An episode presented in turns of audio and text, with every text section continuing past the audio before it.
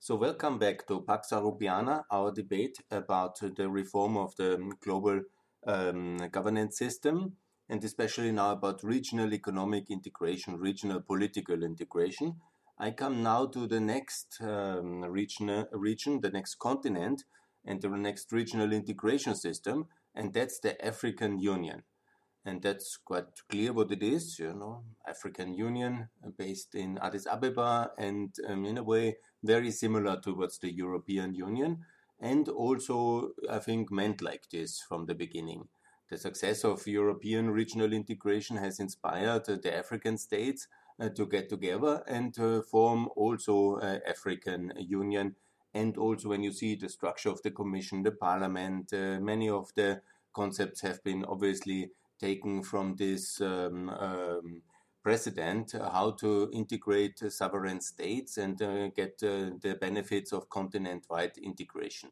Obviously, it's originally an American idea of the United States of America, but so gradually it has arrived in Africa and it's going relatively well.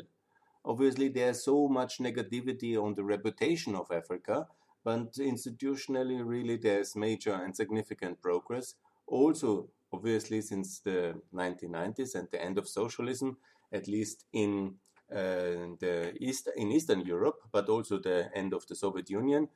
There was also significant progress uh, because of the end of the Cold War, the end of the division, the changes in uh, the many of the African countries.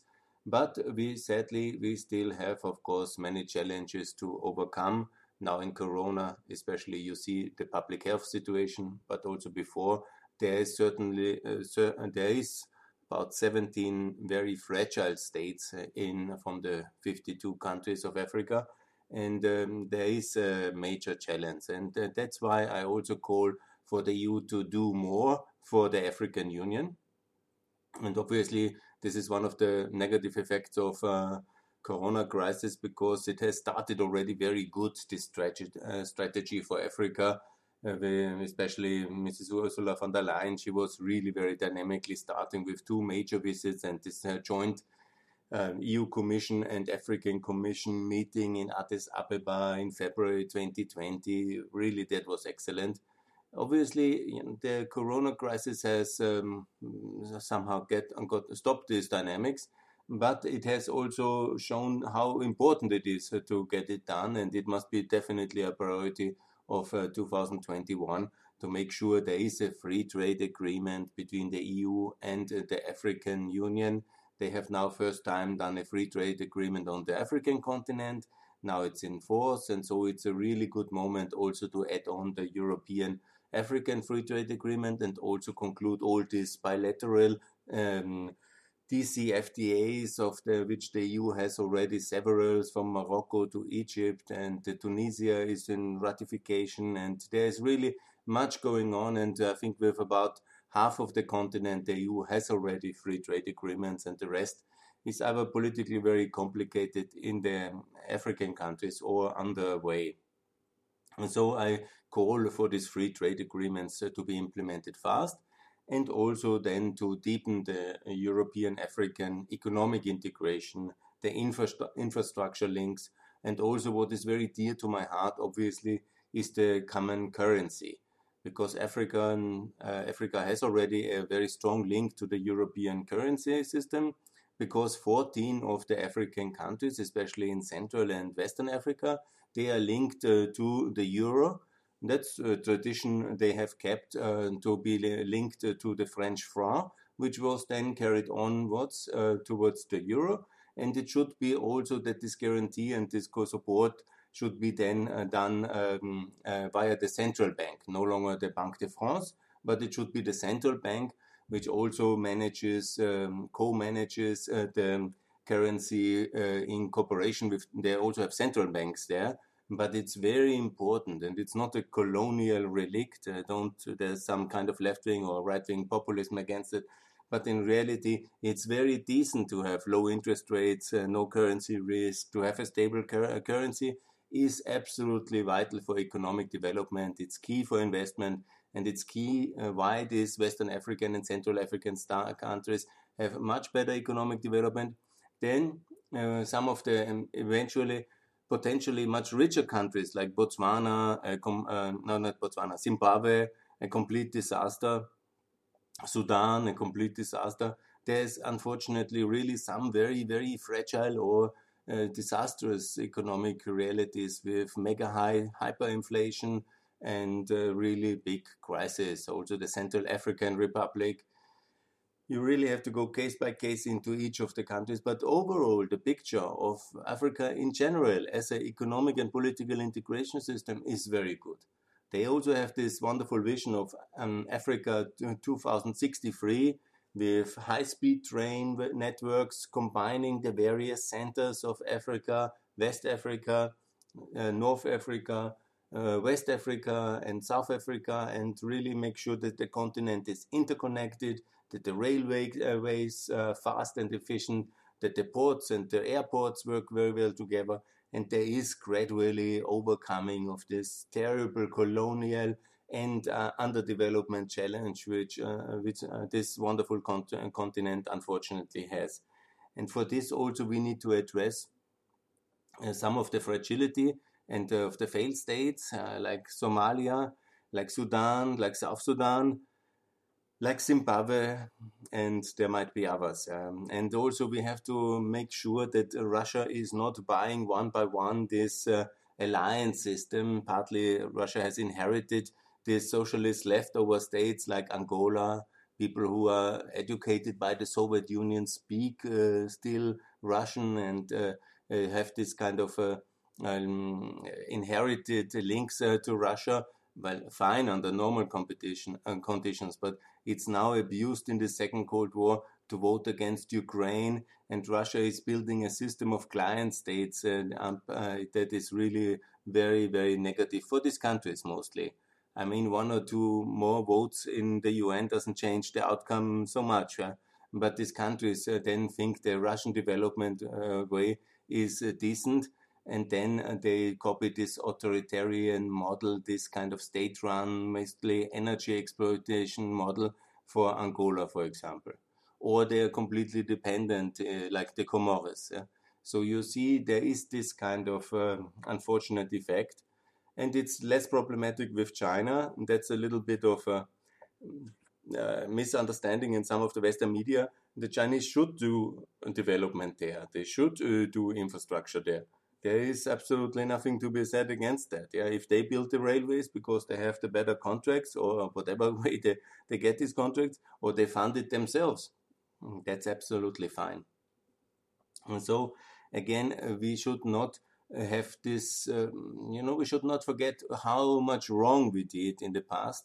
We should also not um, forget uh, that um, that's quite good that there's Chinese competition for the decision makers in uh, Africa. Often they had no choice in the past but to work with the one French company or with the one British company. Now they can work also with the Chinese. Competition is good and competition is useful also for us to take Africa more serious. Yeah and that we definitely should do. So I'm also calling for one trillion dollar fund, which the West, uh, the US, and the EU united uh, should do for African development in the next 30 or 40 years to make sure there is a medium term strategy for the development of Africa and it needs infrastructure connectivity. And this is very important. It's also important for European and American business and it makes absolutely sense to institutionally support the African Union to repeat what we have in with these trans-European networks, but also put them in a con uh, condition to really uh, make it possible that Africa is connected as arterias of prosperity, railways and highways, and that this is addressed and that this is possible. So definitely we should also uh, build links uh, to the African uh, continent, better links between Europe. We are geographically separated via the Mediterranean Sea, so it's very important to build a tunnel under the Gibraltar Straits and the Messina Straits. It's both huge and expensive uh, projects, but we should be also in a condition to do that because we are not useless. Yeah? This can be done. China is doing amazing infrastructure projects we are doing the tunneling of the Alps and uh, the, in the North Sea, enormous projects, and in the Baltic Seas uh, to link um, Sweden and Denmark, and Germany and uh, Denmark, and other amazing feast of infrastructure engineering. And these two projects are possible. They are very expensive, but we are very rich, and so we can do that. And you know, it is also beneficial long term, and it is useful to do and it sets the right signal because we shouldn't somehow detach us from Africa, but we should integrate. That's the idea. Integrate economically. Uh, obviously, in migration, there must also be limits and regulation, like with everything in the world. It can not be that all Africans come to Europe or all Europeans to Africa. There must be some kind of decent regulated access to the European labor market and also as immigrants but uh, not in a way that uh, there is no uh, hope in Africa. It must be a choice. I have hope and work and reasonable living here. And if I want to have a different one, then might be interesting also to work in Europe but not on the way that there is desperation in Eritrea and in Djibouti and uh, there is uh, dictatorship.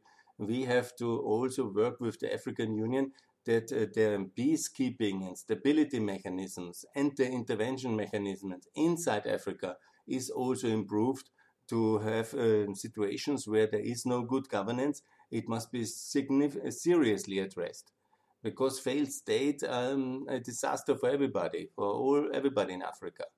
So we have to also discuss the situation in Somalia, Sudan, South Sudan, and maybe see if the present setup of the state structures, like we have it in Libya or um, others, are optimum.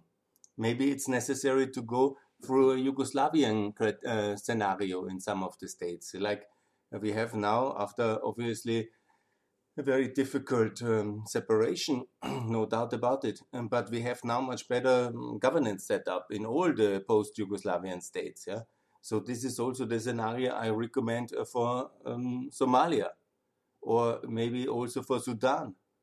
If uh, federal systems are impossible because there is no cohesion and the only cohesion is brutality and force and war, then it's better to have uh, maybe separation and then live on in decent neighborly uh, in regional integrated in the African Union, but no longer as a central state of Sudan or of Zimbabwe or of Somalia or of Eritrea.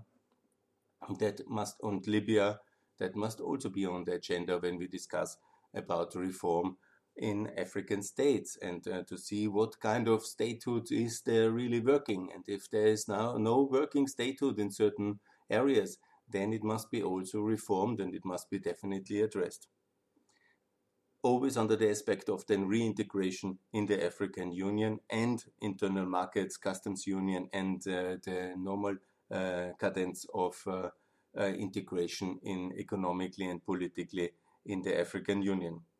Yeah, I think I covered most of the things now uh, for the reform uh, of the African Union. Certainly, I'm also, and some things can be also discussed to have institutional separation, meaning that some institutions are not only in Addis Ababa but also in other places. But this is also happening already. They have a court and they have um, certain institutional arrangements that are very positive, I think so, and that's absolutely to be welcomed. So, what is needed in short term is um, a free trade agreement with the European Union and with the African Union and also to extend uh, the uh, CFA franc uh, to maybe rename it into Afro. Why not? Yeah? But to enlarge it and make sure there's decent trade trade relation with the European Union and there is a currency link which avoids all these negative spirals of devaluation and hyperinflation, but uh, puts all the investment and the prosperity attached to it uh, to, on a stable footing for the long term. Yes, for a new partnership between Africa and the European Union. And man, I have made that logically clear already that I don't forget it. I was all ready to close. No, of course, the African Union should also get a UN permanent uh, a permanent seat in the UN Security Council, obviously, and the European Union should promote that.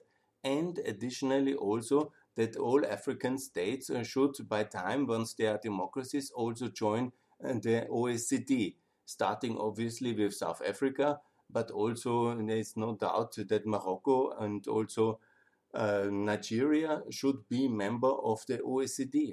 If they need further assistance, obviously this should be provided, like um, observer membership and assisted membership, maybe for some years. But some of them are already very good market democracies. So absolutely OECD membership for um, for uh, the African countries which are market democracies and to, for the uh, South Af Africa already first and fast. And that is very important. And also uh, South Africa to leave BRICS.